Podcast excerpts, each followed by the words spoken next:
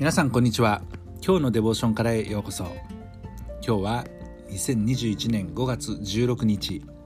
今日の聖書箇所は第一歴代史28章9節今日のデボーションタイトルは全き心を持って喜び勇んで神に仕えるです。それでは聖書箇所をお読みいたします。我が子ソロモンよあなたの父の神を知り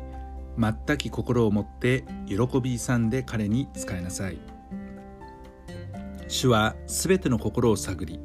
すべての思いを悟られるからである。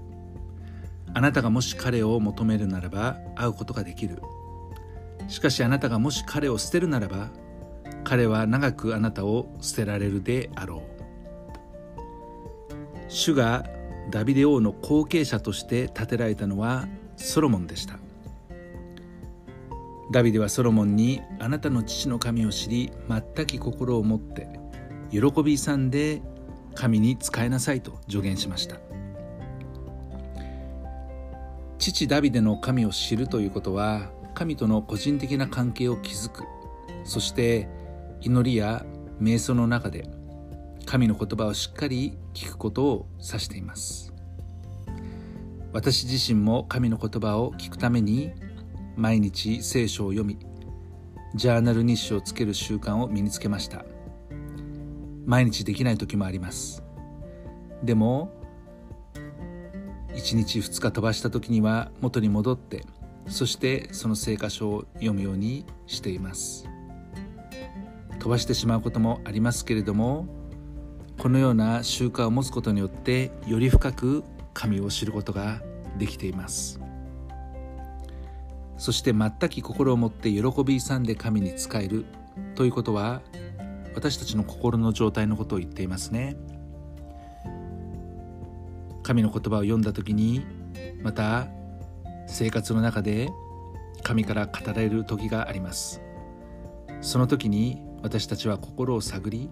心を調べそして間違えたところがあるならば正しい心となるように心を入れ替え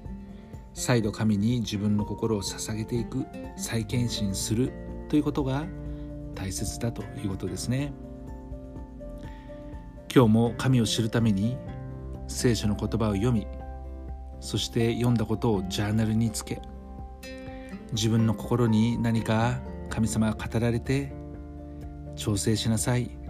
直しなさいやめなさいやりなさいそのように語られる言葉を大事にして心を入れ替え神の前にもう一度全き心を持ってこのことを喜びそして勇気を得て神が使わされるとこで仕えていきたい神に仕えていきたいというふうに思います。愛する天のお父様あなたの変わらない愛あなたの言葉をありがとうございます。今日も全き心を持ってあなたに喜び勇んで使えることができますように。主イエス・キリストの皆によってアーメン今日も皆さんの歩みの上に神様の豊かな祝福がありますように。